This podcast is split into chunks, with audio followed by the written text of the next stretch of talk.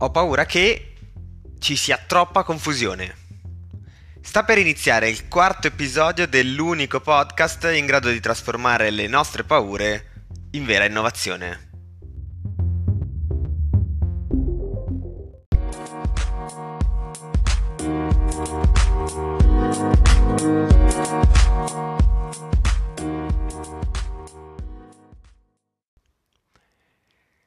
Eccoci qua, quarto episodio, ho fatto una settimana di, di pausa per, per, problemi vari, influenza, eccetera, ma ci siamo, siamo tornati e ho tante cose di, di cui vorrei parlarvi. Iniziamo da, dalla prima, eh, da, da un aspetto che sto trovando molto spesso, sempre più spesso, quando vado dalle aziende, soprattutto italiane, a parlare con quelli che eh, si sono ritrovati ad essere amministratori, manager, eh, che siano di startup o che siano di altre aziende, ma che non nascono ovviamente manager. Eh, ce ne sono pochi lì fuori che fanno i manager di professione, nel senso che hanno studiato management eh, e quindi sanno come gestire un'azienda, l'hanno imparato sui libri e poi l'hanno applicato piano piano. Perché? Perché ovviamente eh, chi ricopre i ruoli direzionali, ad eccezione delle multinazionali, eh, è è arrivato lì per eh, sangue, sudore e, e lavoro effettivo eh, fatto sul, sul, campo spesso, quindi o eh, lavoravano in, eh, in, produzione o la, eh, l'azienda è loro, oppure come molti start-upper che conoscono eh, divento startup e faccio nascere la mia, la mia, azienda, quindi divento amministratore della mia azienda perché sono appassionato di quello specifico campo di cui la startup fa parte. Quindi non nasco manager, non, non c'è un manager esterno. Probabilmente se la società eh, si ingrandirà, scalerà e farà quello che deve fare, eh, prima o poi del, del management devo portarlo dentro. Ma inizialmente non lo sono e, e non, non, lo devo essere perché devo essere appassionato al, al mio core business. Quindi come fare ad essere dei buoni manager quando lo startup di per sé non è un manager? Eh, capendo innanzitutto eh, che, che, cosa fa il, il, manager, che cosa deve fare l'amministratore dell'impresa e nulla è più azzeccato che paragonarlo ad un allenatore. Eh, io ho fatto per tanti anni basket. Sì, sì, sì, tutti in Italia impazziscono, ahimè, per il calcio. Eh, la figura dell'allenatore, bene o male, abbiamo in mente tutti che cosa deve fare. Non scende in campo, non gioca, eh, anche se lo startup lo fa, eh, però non scende in campo, non gioca, ma eh, gestisce i processi, il, ehm, il gioco, tutto quello, il, l'allineamento delle persone verso l'unico obiettivo di vincere la partita. Questo è quello che deve fare il manager, deve chiarire nella testa di tutte le persone perché sono lì in azienda insieme eh, perché devono aiutarsi l'un l'altro, che cosa dobbiamo raggiungere come squadra. Se un manager non sa creare una squadra, non è un buon manager. L'unico modo per creare una squadra, lo ripeterò all'infinito, ragazzi, mi avrete sentito mille volte dirlo o letto eh, dove lo scrivo, l'unico modo per creare una squadra è metterci in mezzo qualcosa, metterci in mezzo un obiettivo tra due persone, quando c'è un obiettivo di mezzo, allora possono anche starsi antipatici, non potersi vedere nella vita personale, ma lavoreranno insieme, ma faranno squadra, perché? Perché entrambi hanno interesse a raggiungere un obiettivo, magari è un interesse personale, è un interesse di carriera, è un interesse perché credono nella, nella missione, anche se si stanno antipatici. Ehm, ma lavoreranno insieme, ma creeranno una squadra. Ed è così per chiunque abbia giocato e anche nella mia esperienza personale eh, a basket ce, ce, pass- ce ne sono passate di persone che non potevo vedere personalmente eh, sbruffoni, eh, antipatici, magari egoisti, eh, persone con cui sinceramente eh, poco avrei voluto avere a che fare nella mia vita e che eh, se, se, devo scegliere eh, chi frequentare non, non frequenterei mai determinati personaggi, ma lì erano miei compagni. Lì facevo parte di una squadra insieme a loro perché? Perché l'obiettivo era vincere la partita e quindi dovevo darli, eh, passare la palla, dovevo farli segnare, dovevo farli giocare bene perché, perché avevamo un obiettivo in comune. La stessa cosa deve accadere in un'azienda, in una startup, in una multinazionale, in qualsiasi eh, azienda guidata da un allenatore, il manager. Ora, c'è uno strumento essenziale. Eh, io eh, fatico a credere che qualcuno possa creare un, un, obiettivo comune e soprattutto allinearlo nel tempo, cioè fare in modo che le persone continuino a seguirlo, pur con i disastri che succedono ogni giorno nella vita di ognuno di noi, eh, senza eh, fare in modo che le persone ehm, prendano strade sbagliate e comportamenti, comportamenti sbagliati comunque non, non, non efficaci. Ehm, è impossibile far bene il manager senza avere un sistema di gestione.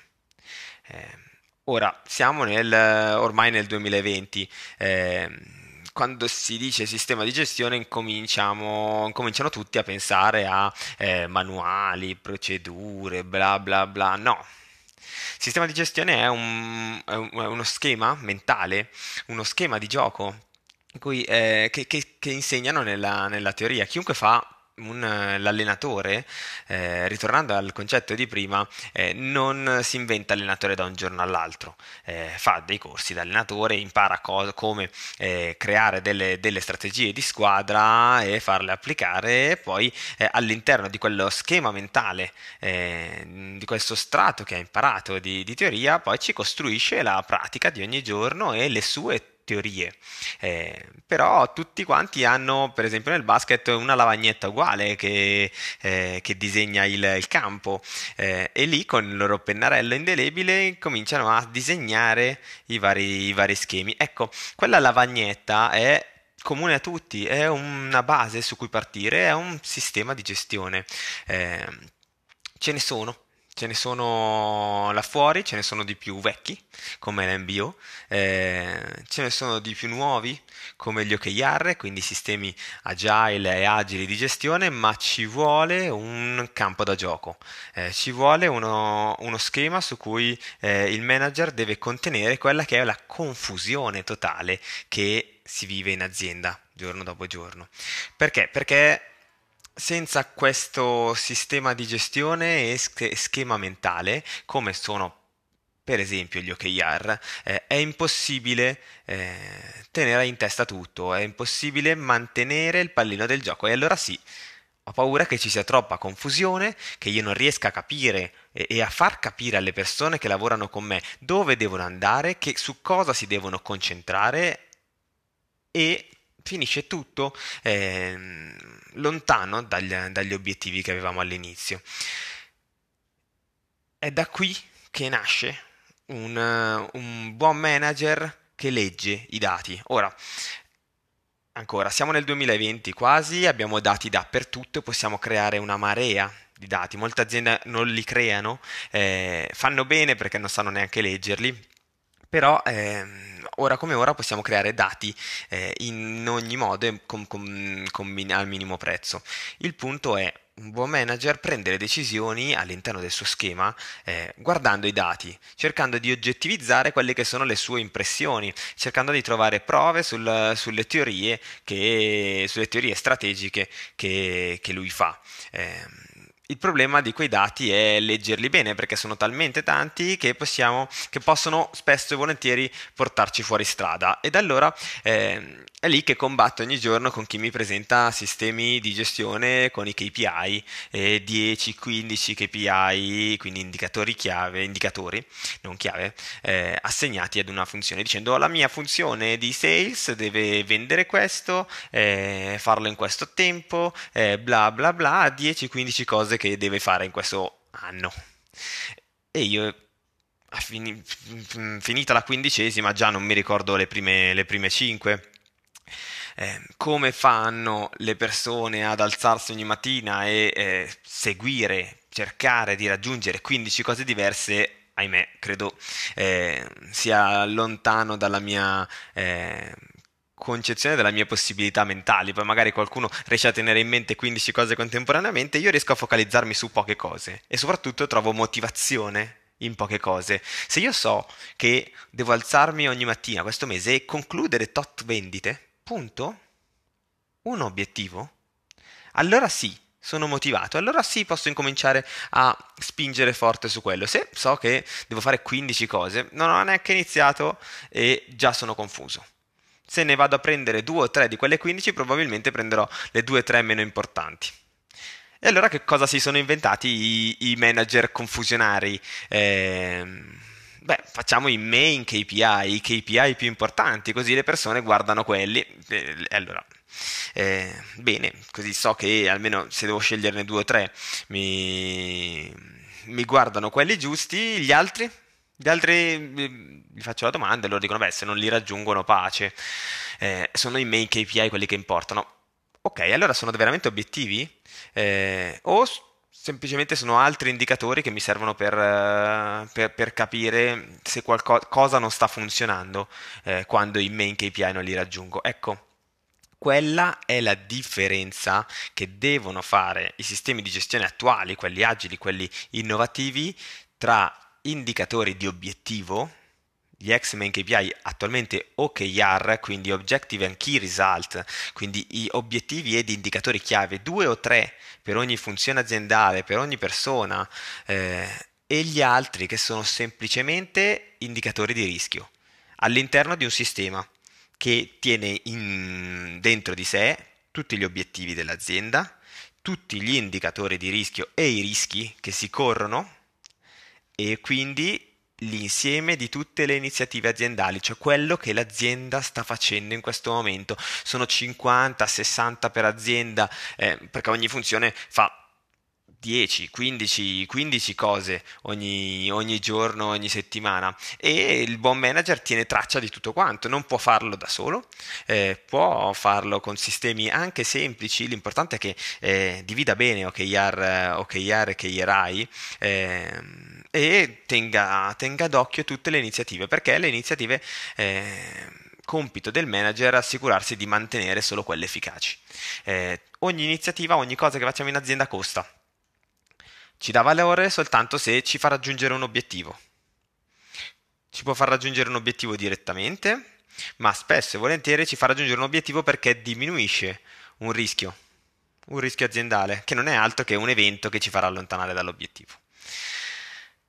Se un manager, un amministratore, uno start-upper gioca all'interno di questo schema mentale in obiettivo rischi iniziative diventa tutto molto molto più semplice ma soprattutto la, elimina la confusione la propria confusione mentale che vedo in tante eh, start-up con cui parlo e tanti amministratori con cui parlo e quindi di conseguenza eh, la, la, confusione mentale delle persone che, che lavorano con lui Solo in, quel, solo in, quel, modo si riesce a portare la squadra alla vittoria o a capire perché non, non stiamo vincendo e quindi eh, dopo, dopo, qualche giornata eh, a raggiungere risultati positivi. Ecco, ricapitolando, non tutti nasciamo manager, non, è, è, giusto che gli start-up soprattutto non siano manager perché devono essere appassionati al loro lavoro e allora che cosa fare?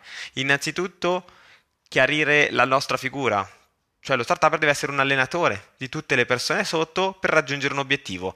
Come fare a creare un team mettendo un obiettivo tra le persone. Tool essenziale, strumento essenziale, avere un sistema di gestione.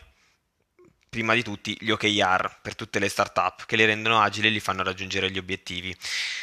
Una volta avuti gli OKR si può scegliere il tool, il tool adatto per gestirli, ma ragionare sempre all'interno dello schema di gestione obiettivi, rischi, iniziative. Ciao a tutti ragazzi e in bocca al lupo ai nuovi manager di oggi.